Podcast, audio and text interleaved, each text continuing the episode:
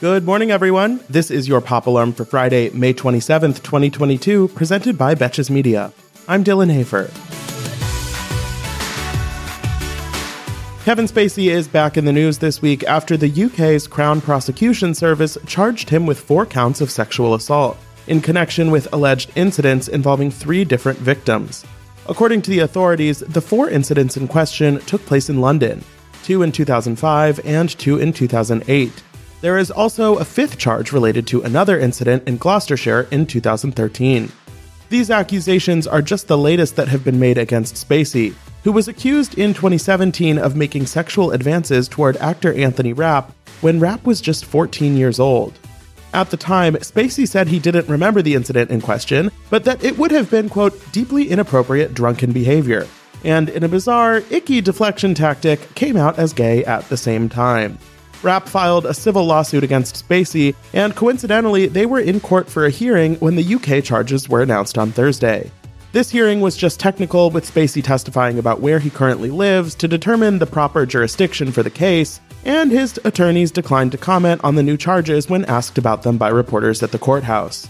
Since the wave of allegations made against him by over a dozen men in 2017, Spacey has largely been persona non grata in the Hollywood mainstream but he is currently attempting a quiet comeback, with distribution on multiple film projects for sale at the Cannes Film Festival right now. It remains to be seen if these efforts will be successful, but these latest criminal charges likely won't help. I give it a month before he writes a whiny op ed about cancel culture.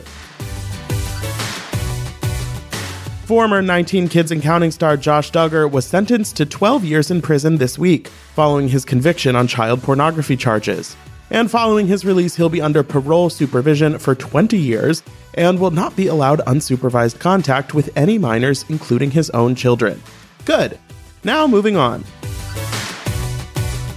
We all know Britney Spears' father, Jamie, is the worst. And after becoming the internet's public enemy number one last year, it seems like he is scared to face the heat. In a court filing this week, Britney's attorney Matthew Rosengart said that Jamie Spears has been avoiding their attempts to depose him about his alleged misconduct for six months now, ignoring their messages and refusing to cooperate, despite the fact that he says he didn't do anything wrong. Rosengart notes that Spears is required by law to participate in a deposition, and noted that he would travel anywhere at any time to meet with Mr. Spears at his convenience. You could probably already guess some of the alleged wrongdoing, but Rosengart's filing included some chilling details, including a claim that Jamie had Britney's bedroom bugged so he could listen to her private conversations. Even worse, Jamie paid for this with Britney's money, and then lied to the court about it. Just when you thought he couldn't get worse. And on Thursday, beloved actor Ray Liotta passed away at the age of 67.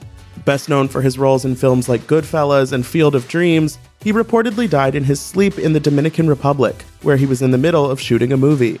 After the news broke, condolences and kind words poured out on social media from many people in the film industry, including Liotta's Goodfellas co-star Lorraine Bracco, who wrote, quote, I can be anywhere in the world and people will come up and tell me their favorite movie is Goodfellas. They always ask what was the best part of making that movie.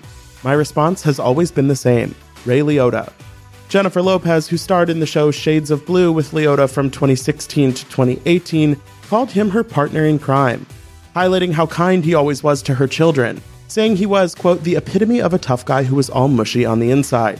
Like all artists, he was complicated, sincere, honest, and so very emotional. Rest in peace, Ray, and if you're looking for something to do this weekend, there is never a bad time to watch Goodfellas. For more Pop Alarm, be sure to rate, review, and follow the show wherever you listen. And you can follow me on Instagram at Dylan Hafer for more entertainment stories. We're off on Monday for Memorial Day, so have a great holiday weekend. And until Tuesday, I'm Dylan Hafer, and now you're pop cultured.